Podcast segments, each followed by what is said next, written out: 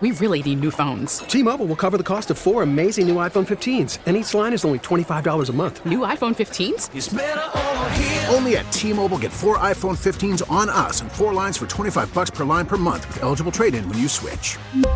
Minimum of 4 lines for $25 per line per month with auto-pay discount using debit or bank account. $5 more per line without auto-pay, plus taxes and fees. Phone fee at 24 monthly bill credits for well-qualified customers. Contact us before canceling account to continue bill credits or credit stop and balance on required finance agreement due. $35 per line connection charge applies. See T-Mobile.com.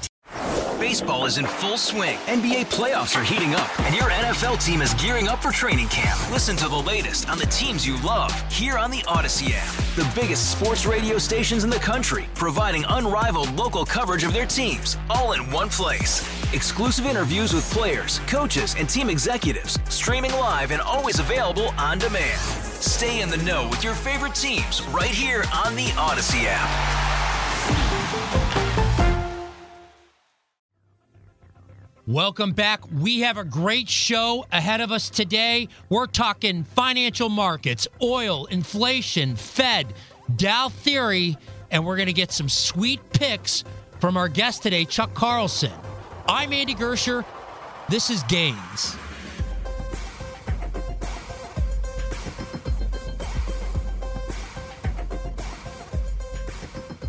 Let's bring on Chuck Carlson, CEO of Horizon Investment Services and publisher of the Dow Theory Forecast newsletter in Hammond. Chuck is also author of Winning with the Dow's Losers. Before we get into technical analysis, the Dow Theory, Dogs of the Dow, a lot of the things that we discuss with you on the Gains podcast, first of all, just market-wise, the last couple sessions, we're seeing a bit of a split in the indexes. We're seeing the NASDAQ kind of pulling back, those tech companies going with it. But meanwhile, we're seeing strength in the banks and industrial names, the Dow names. So to kind of kick today's Gains podcast off, Chuck, just wanted to get your take on the recent kind of split in the indexes we've seen over the last couple sessions. Yeah, I think that's being driven, Andy. And by the way, thank you for having me again. It's always a pleasure. I think what we're seeing is basically the impact of the recent rally in interest rates and expectations that the rise will continue here.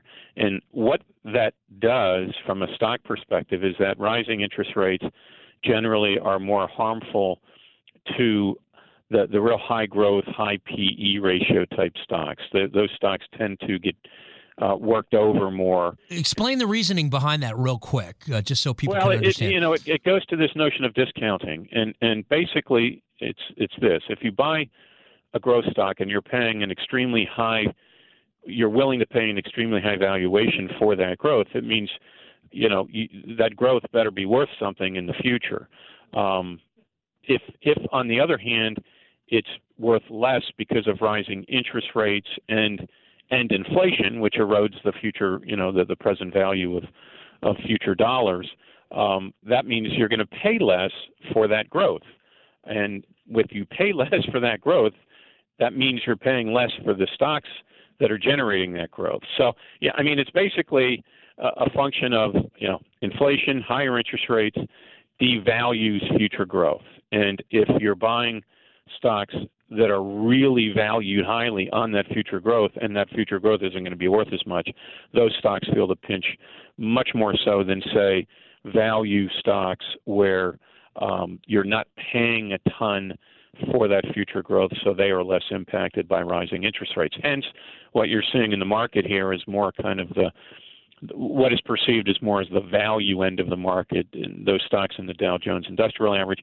You mentioned financials, which are, fairly reasonably valued, also benefiting from a steeper yield curve because, banks make their money on, taking money in and giving you virtually nothing on the money and loaning it out at higher rates. So if that yield curve is more vertical, that works to the advantage of banks as well. So that's what you've seen here the last few days. You've seen the value-oriented parts of the market. You've seen banks and companies that benefit from rising interest rates do well, and you've seen companies, the high-growth, high PE ratio type stocks, have pulled back here recently. Now, you know, is this a reason to dump those stocks? I don't think it is. In fact, I think it's probably a reason to be on the lookout, where you might see, you know, some of these hotsy-totsy growth stocks get back into areas that are a little bit more reasonably valued and offer opportunities to buy them. But, you know, we've seen these rotations off and on for the last 12 months in the market. I mean, this is a regular thing. Rotation is a regular part of the market. Doesn't even mean any portion is going to be pulled back altogether. I mean, some move higher, then others catch up, and just explain. That's something we see rarely. Explain that rotation. Yeah, and we've really seen it in a large part, again, probably in the last 12 months, where you've had sectors in the market do well. In the beginning of this year, if you go back, remember we had this, you know, value stocks were on a tear up until probably April, May, and then they took a breather, and then you had the growth stocks come back, and they have been very strong. And now you're seeing some of those stocks pull back, and you're seeing kind of value pick up the slack. And you see it not just with growth versus value stocks, but you see it with sectors. You see it with sizes. In other words, you know, small cap stocks, which tend to trade a little bit more in line with value stocks, did extremely well at the beginning of the year. They took a breather for about 9 months, and then they have recently started to perform better, with the Russell 2000 small cap index recently moving to a new all-time high, and the S&P 400 mid cap index moving to an all-time high. So you get this kind of rotation, and it's healthy, because, you know, markets can kind of correct their excesses in a number of different ways. One way that everybody kind of knows is everything gets crushed, you know, and then so the market in virtually every sector goes down, 25-30%. Another way that markets work off these excesses is that they do it in this rotational way, where stocks and groups of stocks that tend to do really well and get a little over enthusiastic, they pull back, and money flows back into some of the other stocks that underperformed, and then they start doing better. Rolling corrections obviously are a lot more palatable to investors than, you know, the big 10, 15, 20% crushes that do occur from time to time. So I think there's a good thing what we're happening. And you know, the one thing too. Oh, go ahead. Well, I was going to say the one thing too that when you're in these types of corrections, the one thing that I always kind of look at to kind of give me a gauge whether it's something that's more than a rotational is what are the Dow Jones Transportation Average doing during all of this? And if the Dow transports are holding up or doing better, that gives me solace that the overall economic picture, which is going to be important, obviously, for the market, is in good shape. And that's what we've seen over the last couple of days. We've had, today on Tuesday, for example, the Dow Jones Transportation Average was up almost 1%. And it had a nice day the day before. So which is more indicative of rotations than a big market decline. So I think that's a positive. And I think the whole Dow theory is based on rotations up between the transportation and the Dow Industrials, and how they rotate with each other as they move higher. So that goes in, you know, rotation is kind of the cornerstone of what you constantly talk about. Yeah, it's obviously very helpful, and markets need to blow off steam at some point. I mean, while they don't feel great when you're in the midst of those corrections, that's what helps sustain the longevity of bull markets, is the periodic kind of flushing out. And so they're necessary, and they're necessary. The rotational way is again more it's less painful, and it's more palatable, but it's also sneakier in a sense that I was just going to say that you get these stealth corrections that go on, and you know, if a lot of times people will say, "Well, I'm going to go buy XYZ stock if the market comes down 15%." Well, you know, you may miss the forest for the trees if you're waiting for the market to correct 15%. You may get a pullback in that individual stock, and that's what happens during these rotational corrections. So they're sneakier, they're stealthy, if that's a word, but they can offer opportunities for investors that are kind of, on watch and looking for pullbacks in quality stocks. And that's why it's still, I mean, when you really get down to it, it's still, I mean, we play the broad indexes, but it is still in a lot of ways a stock picker's market. Yeah, it always is in a way. You know, I mean, it's in terms of trying to find those opportunities, especially if you're kind of an investor that's looking for the longer term, and yeah, you're not so concerned about what's going to happen if you buy something and what happens over the next 2 through 3 months. Chances are, you know, and I've said this to you many times, I mean, chances are if you buy stocks on decline, you're going to feel like an idiot for the first few months because nobody is going to pick that bottom. But, you know, if you buy a stock that's, you know, down 40%, that doesn't mean it can't go down 60%, but it also means you're not buying at the top. And if it's a quality company, it's one that you've wanted to get in a portfolio. It's one that you've waited for a pullback. You know, you got to take advantage of that. And maybe you don't back up the truck and put all your money into it, but you know, if you're not at least nibbling in, you know, on it, then you're missing an opportunity. Especially again, if you're an investor with a long-term framework in mind. Some other big things this week. You know, we've been talking about inflation, it seems, for quite a while. And there's even word, I thought it was interesting, President Biden mentioned they're going to tap into the Strategic Petroleum Reserve. And I was looking at, and oil was still up after that. So your thoughts on that real quick and how that could affect stocks, you know, and energy.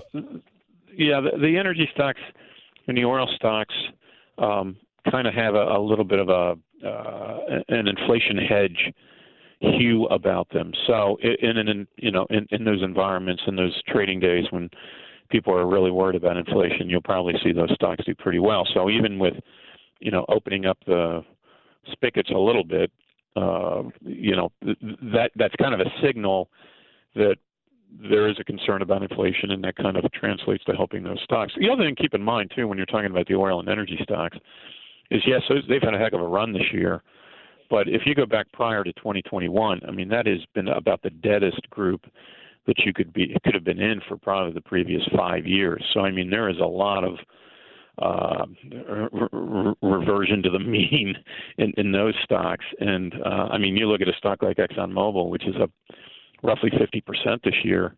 Love it for its dividend, by the way. But, you know, when you look at where that stock traded, you know, as recently as 5 years ago, I mean, geez, it was a $90 stock. So that speaks to the juicy yield, though, that, for instance, a stock like that provides right now. I was looking at the yields in the space. I mean, you can get a lot of these companies at a pretty good price. And then on top of that, they're throwing off some tasty yields, too. They are. And you feel a little bit better about the safety of those dividends now, too, because it seems like a lot of the major energy companies are focusing a bit more on controlling their capital spending and boosting their cash flow and sharing that. You know, Exxon, for example, at the beginning of this year was yielding over 8%. And there was a lot of concern. And I have to admit, I was, you know, when you see 8% yields in a low yield environment, that's, on the one hand, that's pretty interesting. On the other hand, that's indicating some risk there. But, you know, Exxon has benefited from rising oil prices. They've boosted their cash flow. The stock is still yielding nearly 6%, but they actually increased their dividend here recently by a penny a quarter, so it wasn't a huge increase. But the fact is, at the beginning of this year, there were a number of folks that were worried about them cutting their dividend, and here we are. They're increasing it. They've reinstituted their stock buyback program. And you can still get that yield at 6%, which you would think would provide some downside support to the stock. So, yeah, the energy stocks are kind of probably in a little bit of a sweet spot right now with those dividend yields, with their inflation hedge attributes, and with, you know, investors still perceiving some value there given how poorly they did the 5 years preceding 2021. In the last couple of years, they've actually kind of priced oil like, we're not going to use it anymore for anything, and electric's going to be just, you know, electric vehicles everywhere. And it just seems like that was how, I mean, obviously there was a demand reduction throughout the pandemic, but even years coming into that, it was just, you know, the stock market, we always talk about this, is looking to the future. And I think part of that, you know, just kind of lackluster results from oil is so much attention on EV, electric vehicles.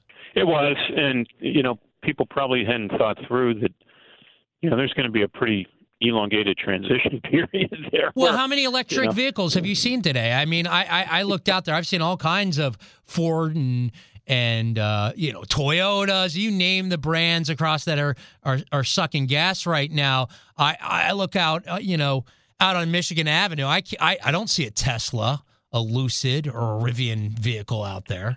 You know, no, and again, are they coming? Sure, they're coming, and they're in here, yes. But you know, I think we're still a long way from you know, not needing fossil fuels, and regardless of where you stand on that, the fact of the matter is, you know, they're still going to be needed, and you know, how does that price into the energy stocks? To me, you know, if you the question is just how much has already been discounted in that group. And if you look now, even after the big gains this year for that group, the exposure of the energy sector as part of the S&P 500 is only about 3%. In other words, only about 3% of the weighting of the S&P 500s in energy stocks, even after the big move this year.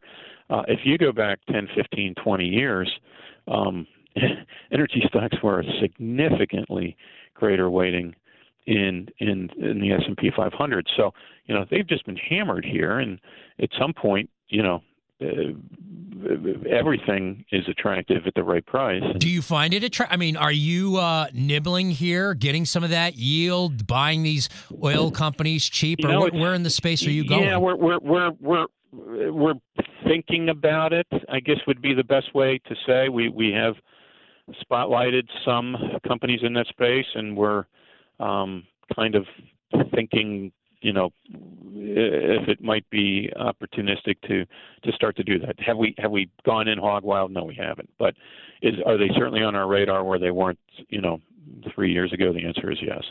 President Biden renominated Fed Chair Jay Powell. Just wanted to get your take real quick on that. How will that impact Gaines listeners, if it will at all? Yeah, you know what? I'm not sure it will. I think it's you know, the one thing that's kind of interesting. Apparently, there was a two-person horse race for it. So, anytime you the get alternative, that, the alternative, by the way, in that two-person horse race is a little bit different than Jay Powell. Explain that too. Yeah, probably a little bit more aggressive, a little bit more focused on the Federal Reserve and how the money system impacts climate, which was supposed to be a greater priority. I mean, some people said the priority of the other person running for the position or in the running for the position. But, you know, you wonder, yeah, Jay Powell probably was the more comfortable choice for the market. But the one thing you don't know is, you know, is Jay Powell going to have to shift gears because he promised certain things to get the gig again? And does that mean, you know, inflation becomes enemy number one? And what does that mean in terms of raising interest rates aggressively sooner rather than later? And the market's trying to factor that in right now. And it's probably one of the reasons you've seen interest rates pop here a bit in the last week or so, and interest rate sensitive stocks, such as growth stocks, peeling back. It's that notion of, yeah, Jay Powell won. Is it going to be more the same, or are things going to get a little tighter, a little quicker, because that's what he promised he would do to get the gig again? So we'll see. We'll see. I do think it was that you would have seen more of an impact had the other individual been named, but we'll see. I think at the end of the day, you know, while they do have an impact on perhaps short-term interest rates, I think at some point, I think sometimes the importance of that position is overstated. But I think continuity probably did matter to the market at this point. We were talking about, you know, sectors that get stealthy. One that comes to mind is retail. I was looking at, I mean, you had like Macy's, $10 a share left for dead, upper 30s just recently, other retailers beyond just Walmart and the Targets and the Amazon really doing a stealth rally. Some of them have now delivered on earnings, which were pretty good, and then you see the stock sell off. So I wanted you to talk about, just real quick, this kind of stealthy rise in retailers, and then now it almost seems a bit like sell the news. I'd love to get your thoughts on those retailers, especially heading into, you know, it's Black Friday at the end of the week. Yeah, I think it has become a bit of a sell the news. Their stocks have had really significant moves. I think partly those moves are from the fact that, you know, they had been beaten down so badly that a lot of the pricing was whether these guys were going to be able to stay in business. So once they indicated that they are going to stay in business, I think there was a bump from that. I think there was a fair amount of short interest in a lot of those stocks. And as they started to, look like they were going to survive and actually started to come out with results that were better than expected, I think that put a short squeeze on some of these, so that drove those prices higher. I would be a little cautious about, plowing into some of the, the mall-based stores and, the retailers that aren't either controlling the bottom or the top, that are kind of stuck in the middle in terms of the markets. I still think those are going to have some problems. But yeah, you've gotten that very significant bounce, and I wouldn't be surprised if you started to see some sell-off. Now, the one thing I will mention though is,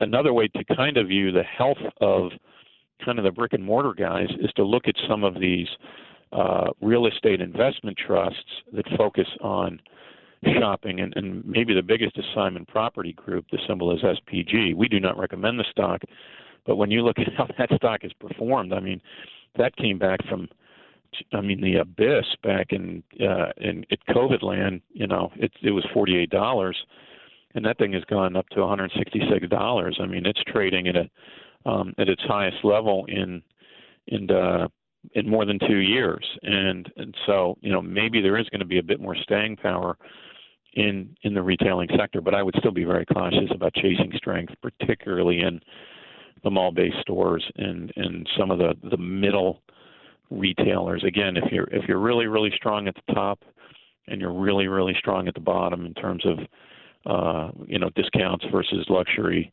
but you're stuck in the middle, I think that's a death zone for retailers, quite frankly. That's Simon Property Group, ticker SPG. Really quick, shameless plug time. Hey, be sure to subscribe, follow us. Leave us a 5-star review on Apple Podcasts if that's a possibility. Also, subscribe and turn on those notifications so you know when a new episode drops. Real quick for you, any kind of plugs you want to get in here? No, if anybody's interested in learning more about the investment newsletter is published by Horizon Publishing here, they can go to our flagship publication is Dow Theory Forecast. And they can go to dowtheory.com, and they can take out a free 30-day trial of the newsletter, and hopefully you'll like it. All right, we're going to take a break real quick. We'll be right back, continue the discussion, get a couple juicy picks from Chuck. So hang tight, and we'll be right back after the break. We really need new phones. T-Mobile will cover the cost of 4 amazing new iPhone 15s, and each line is only $25 a month. New iPhone 15s? It's better over here. Only at T-Mobile, get 4 iPhone 15s on us and 4 lines for $25 per line per month with eligible trade-in when you switch. Minimum of 4 lines for $25 per line per month with auto-pay discount using debit or bank account. $5 more per line without auto-pay, plus taxes and fees. Phone fee at 24 monthly bill credits for well qualified customers. Contact us before canceling account to continue bill credits or credit stop and balance on required finance agreement due. $35 per line connection charge applies. See T-Mobile.com. Baseball is in full swing. NBA playoffs are heating up, and your NFL team is gearing up for training camp. Listen to the latest on the teams you love here on the Odyssey app. The biggest sports radio stations in the country, providing unrivaled local coverage of their teams, all in one place. Exclusive interviews with players, coaches, and team executives, streaming live and always available on demand. Stay in the know with your favorite teams right here on the Odyssey app. All right, back with Chuck Carlson, CEO of Horizon Investment Services and publisher of the Dow Theory Forecast newsletter in Hammond, Indiana. Continuing the conversation, Chuck, let's delve into the Dow Theory. You gave us the all clear. Well, the Dow Theory gave us the all clear sign as of the last time we spoke. Where do you see the Dow Theory? Just let's give us a quick temperature check on the Dow Theory forecast. Yeah, it's still it's bullish. The last major signal under the Dow Theory was a confirmed new highs in both the Dow Industrials and the Dow Jones Transportation Average, and the Dow Theory is basically until you have a change in that, the last signal is what matters, and the last signal was bullish. So the Dow Theory doesn't tell you how high the market is going to go. It basically tells you on what side of the primary trend, the trend that typically lasts, 6 to 12 to 18 months, if not longer. If that is if that primary trend is in the bullish side of the ledger or bearish side of the ledger.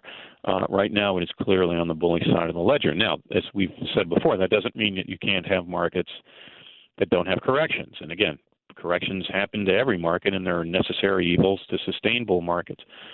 What it does tell you, though, is that, or at least indicates, is that if in fact you do get a correction within a Dow Theory bull market signal, you have a higher degree of confidence buying during that correction because it's a correction within a bull market and not the beginning of a bear market. So, that's really useful, especially for investors that are concerned about buying during declines. It's one thing if you're buying during a decline in a bear market signal. It's another if you feel comfortable about buying during a bull market. And right now the primary trend is bullish. So if we do get significant declines in individual stocks, you should take advantage of that. What would be a warning sign as far as the Dow Theory is concerned? How far does it really have to pull back? I've heard you say a meaningful pullback. What exactly is that, and how far do we really have to pull back here after, at or near these all-time highs? How far do we have to pull back before you even have any kind of concern? Yeah, from the standpoint let's take the Dow Jones Industrial Average for a moment. So on that last major move from a correction low, it went from about 33,800 up to about 36,400. So that's my math here. Let's say that's 2,800 points. So you would expect a first level decline to be somewhere around 900 points from that, which would take that down to maybe about 35.5.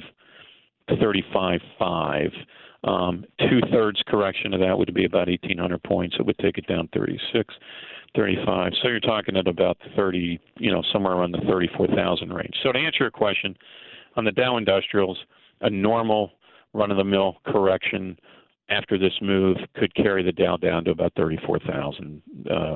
Maybe a hair lower than that.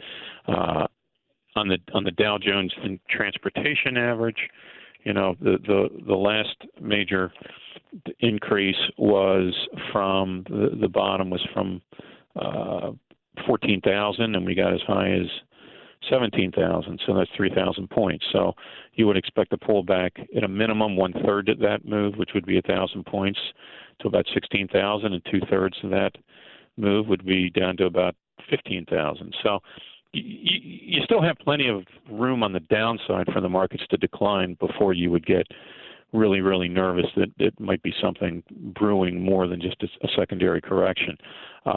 So that's the first thing you need to have. You need to have meaningful pullbacks. We're not there yet.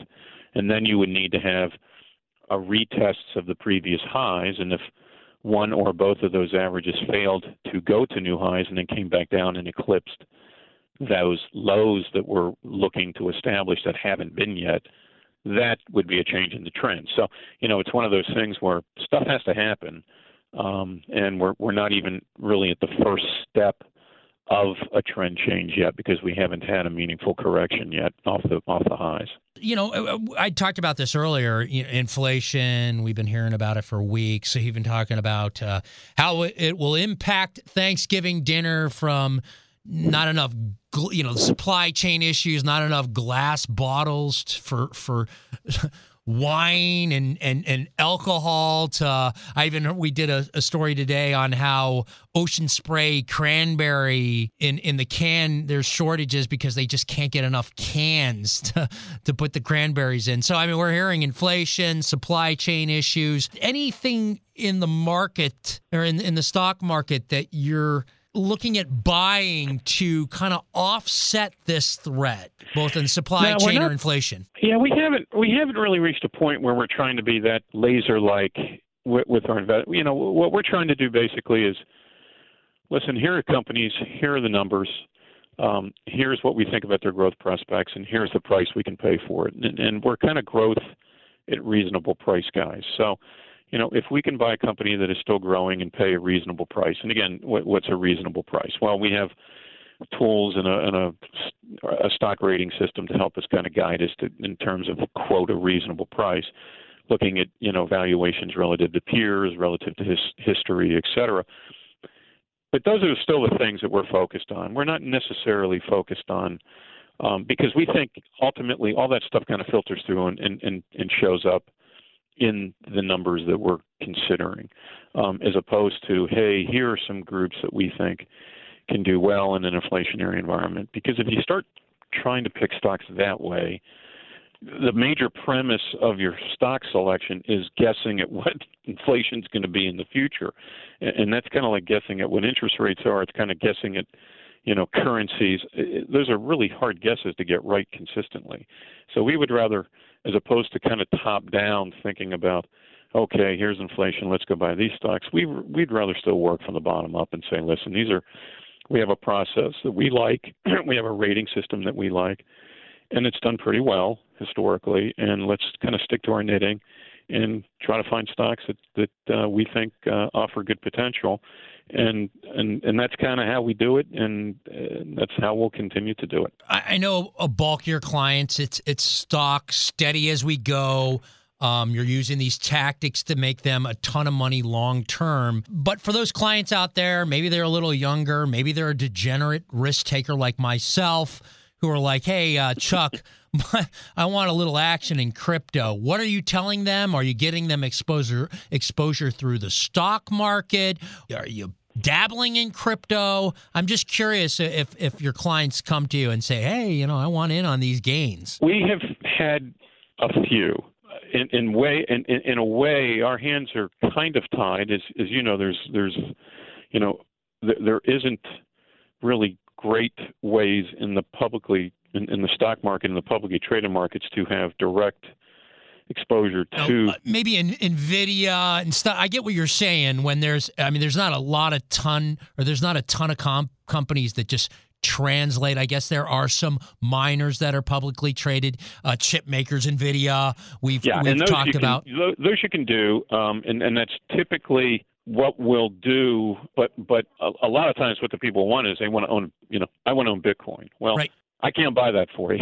So you probably feel uncomfortable. That. Hey, by the way, you're going to open up this Kraken or Etoro account. We're going to get you this wallet. You're going to buy Bitcoin. We're going to, and we think that maybe we should put it in cold storage. So we're going to transfer that from that account onto your crypto wallet. Yeah, I get it. That's a big take, especially if they're not savvy. We don't really deal with that, but I mean, if you're asking me kind of my macro opinion is I don't feel a need to kind of get in on that party, because to me, that's not to mean you can't make money, but to me that is not an investing process. That is a speculative trading process, which you can make money on. You can make a lot of money. There's people probably listening to this that have done quite well. But, you know, gains. That's why they're probably tuning into this podcast. Is we often talk about those thick gains that crypto and meme stocks and some of the other things provide. Yeah, they do. To me, listen, I don't try to buy something if I don't have some idea what is a reasonable price to pay for it. I get that. You evaluate companies. You do deep dives when you look at stocks. I get that. I mean, you could make a case that a Bitcoin's worth $100,000, $200,000 a token, but you could also make a case is it's not worth anything. Yeah, and so, you know, again, I kind of relate it to why we've never done a whole lot, if much of anything, with gold over the years, and it's because, you know, it's like, to me, it's kind of like, I don't know how to value that. I don't know what a good price is to buy it. I don't know what a good price is to sell it. typically doesn't generate any cash flow, so I at least don't get any return from that angle of it. And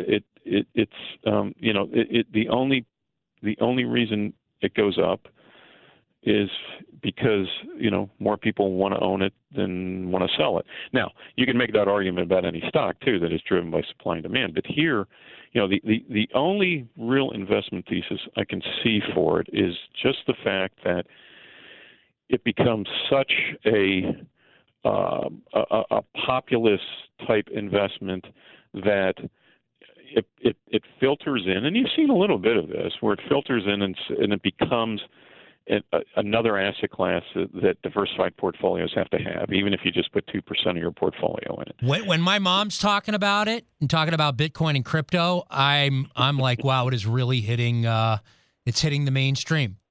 And the thing is, it's been, if you remember, Andy, and you've been following this stuff for a long time, you know, we had a flurry of this cryptomania. What was it? 2 years ago, 3 years ago? And yeah, then when Bitcoin went crushed, and it got crushed in a big way. Yeah, and then it all went away, and then it kind of now has rolled back. And you know, is it the ultimate enthusiasm product? You know, and are we at a point where, you know, it's ready to get crushed? This notion of it being a non-correlated asset with the stock market, so you should buy it.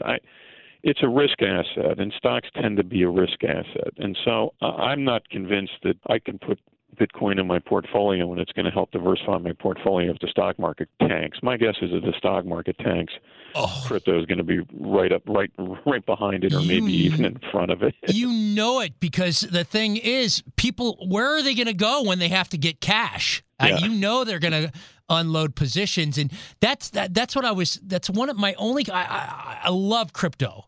I love it. I trade it all the time, and there's big gains to be had.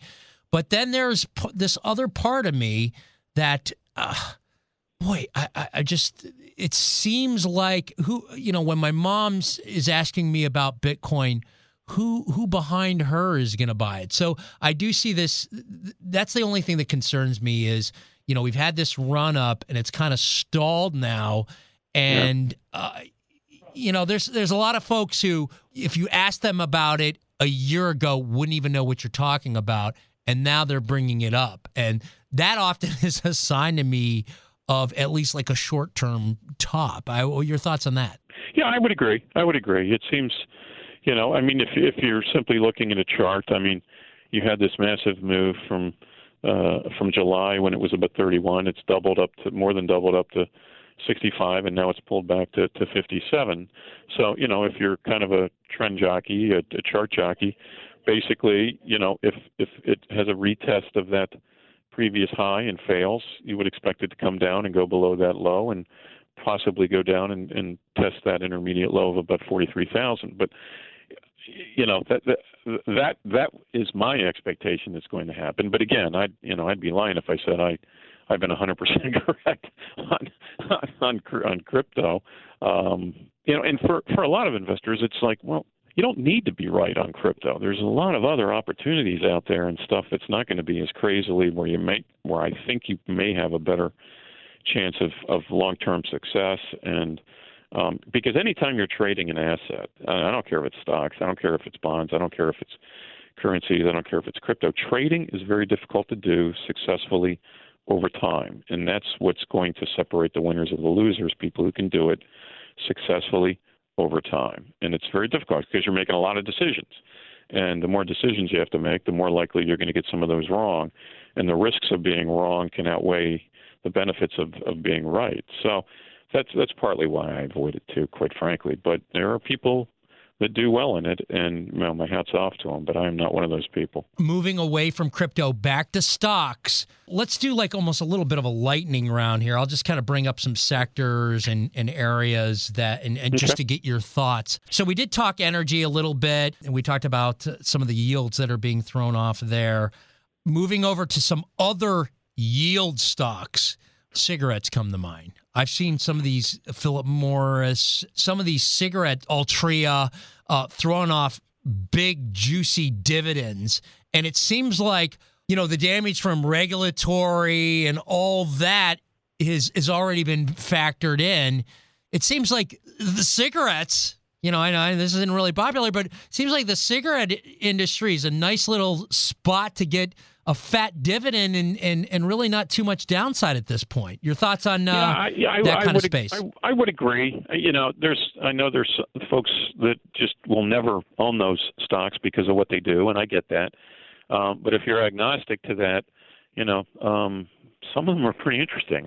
Philip Morris is one that has caught my eye. We haven't done anything with it yet, but that is one that's caught my eye for a number of reasons. One, as you mentioned, you've got a dividend yield of almost 6% or at least 5.5%. Number two, that is a company that actually is undergoing a kind of a transformation. When you look at their, they have a lot of products where they're generating a fair amount of their revenue now from like these non-burned products, and it's still nicotine, but you're not burning it, and it's not the kind of the vaping stuff. The other thing I like, it's international, so you stay out of the U.S. market, and I think so that's the one in that sector that I do find kind of interesting. Altria I find less interesting because of its dependency on the U.S. markets, but PM, Philip Morris, I find a more interesting play in that space. Talking about firing it up, how about the pot stocks? We've seen a lot of gains in those, and I'm kind of wondering if it's already been built in a lot of those. Yeah, the risk of those I still think is too high. The one that caught my eye several months ago that was interesting to me was a company called Innovative Industrial Properties, IIPR. And what they are is a real estate investment trust, actually. That I am familiar. Yes, a REIT that throws off a huge yield. Explain what they do. Yeah, they basically help the companies in that space, and they only work with state-licensed operators for medical use cannabis. And what they'll do is go in and basically do buy leasebacks for those properties, those companies, where the companies may be a little cash poor, and they may own their facilities. So Innovative basically will buy their facilities from them, provide them cash, and then lease the facilities back to them. They offer a pretty good service during a time when it's still difficult for a lot of these guys to, go to the bank and get loans, right? Because it's the banks are still really unable to kind of work with a lot of these folks. So, they have filled a void in there, and the stock has done tremendous. And as you said, it throws off, you get cash flow there. The dividend yield right now is it's over 2%. And they've raised the dividend pretty regularly. Now, how will that fare when banking laws are loosened up, which is pretty much inevitable? It's not. I don't think it's a question of if. It's just a question of when. When there are more options for these entities to go and get financing, what will that do to Innovative? Probably not going to be helpful. But at least for the time being, it's been a really nice performer. I mean, geez, that thing, that stock, that's gone from. It was $166 in May of this year, and it's trading at $268 right now. One area, we talked about banks, more like big banks and financials. You and I've talked regional banks in the past. That's a kind of a whole different animal. They derive a lot of their revenue from more lending. Give me your thoughts on the regionals and maybe a pick or two. Yeah, the regionals are an interesting area. We do have exposure there. One of our favorite regionals is a smaller regional. It's based in Birmingham, Alabama. It's Service First Bankshares, symbol is SFBS. We and our clients own the stock, and it's been a nice stock. And the banks have gotten a nice little run here in the last few days. And but I still think there's further upside in that stock. So. That is one that we like. We also recommend Signature Bank Corp, SBNY, is another stock that our clients have now. That's had a heck of a run, partly because it's you get back to this way to play crypto. This company has just tremendously expanded its digital assets on its banking platform. And so that has, it's kind of ridden a bit of a wave of crypto there. That, I mean, the stock's gone from it was $109 last November, and it's trading at $332. So it's pretty healthy gains there. It's at a whale of a run. We have stayed with it. We still have stayed with it. But yeah, we're cognizant that, you know, this is a little bit of a different animal in the banking space. If you want kind of your more traditional regional bank service, first would be the play. That's SFBS. And as we're, you know, kind of wrapping up here, what stocks or sector, maybe give me a name or two, that really has you licking your chops right now, that you just see some kind of, you know, and it could be a little bit more risky, that you just see some real potential, you know, upside potential, something that would get you to lick your chops and make a potential move, knowing that it may be a little riskier too. Yeah, you know, we have on our publishing side, our Horizon publishing side, we do publish a newsletter called Upside.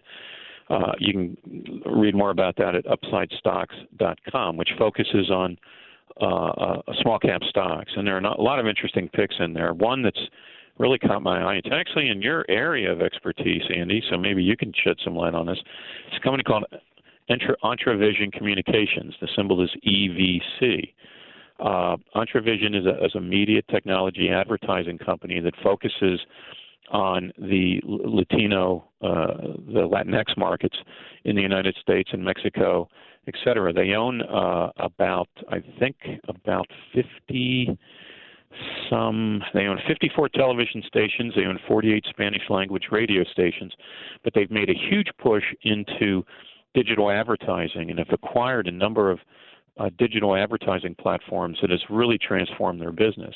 That, by the way, that demo is that's where all the growth is in, like, yeah, radio and a lot of. So I'm glad you mentioned EVC. Go ahead and continue. Sorry. Yeah, they've had two the last 2 quarters. They just absolutely crushed earnings estimates, the consensus earnings estimate. Now, there aren't a lot of analysts that follow it, to be fair, but they have done very well. Stock's had a big move, but it's pulled back a little bit, but it's trading at $7.75 a share. So, you know, high risk. I mean, you know, anytime you're talking about those sorts of stocks, and it's a small company, the market cap is about $660 million. So it's clearly in the small side of things, risky side of things. It's a company undergoing a transformation a bit to the digital side, but it's one that I think has a discernible market niche. It does pay a dividend. You can get 1.3% dividend yield on the stock, so you can get paid on a small cap stock like that. And that is one that I think is an interesting play right now. Again, the ticker on that is EVC. I'm glad you mentioned this new website. This is the first time you've ever mentioned it with me, UpsideStocks.com. Before I let you go for Thanksgiving turkey here, just tell us about UpsideStocks.com. I think that would be a potential resource for the gains listener. Yeah, and you know, shame on me for not bringing up this, because it is, you know, it's in the sweet spot, I think, for what your listeners are probably looking for, and that is, you know, small cap companies, but well-researched, high-quality small cap companies. And we've been publishing Upside Newsletter. Horizon Publishing has been publishing Upside Newsletter for a number of years. And, yeah, you can get a free 30-day trial by going to UpsideStocks.com and signing up. And you can see what we're talking about here. And it's a lot of cool stuff there, actually. So check it out, UpsideStocks.com. All right. Again, that's UpsideStocks.com. Well, hey, I always appreciate having you on. We covered a lot of ground here. That's Chuck Carlson, CEO of Horizon Investment Services and publisher of the Dow Theory Forecast newsletter out of Hammond. He's also the author of Winning with the Dow's Losers. Chuck, always appreciated. Have a great Thanksgiving, and we'll catch you on the other side. Great. Same to you, Andy. Thank you. All right. That wraps up today's Gains Podcast. Again, thanks to Chuck Carlson. Hey, be sure to subscribe, follow, and leave us a 5-star review on Apple Podcasts. And as always, subscribe and turn on those notifications so you know when a new episode drops. We'll be back with an exciting episode tomorrow, so be sure to check us out then. A News Radio WBBM podcast powered by Odyssey. T-Mobile has invested billions to light up America's largest 5G network, from big cities to small towns, including right here in yours. And great coverage is just the beginning. Right now, families and small businesses can save up to 20% versus AT&T and Verizon when they switch. Visit your local T-Mobile store today.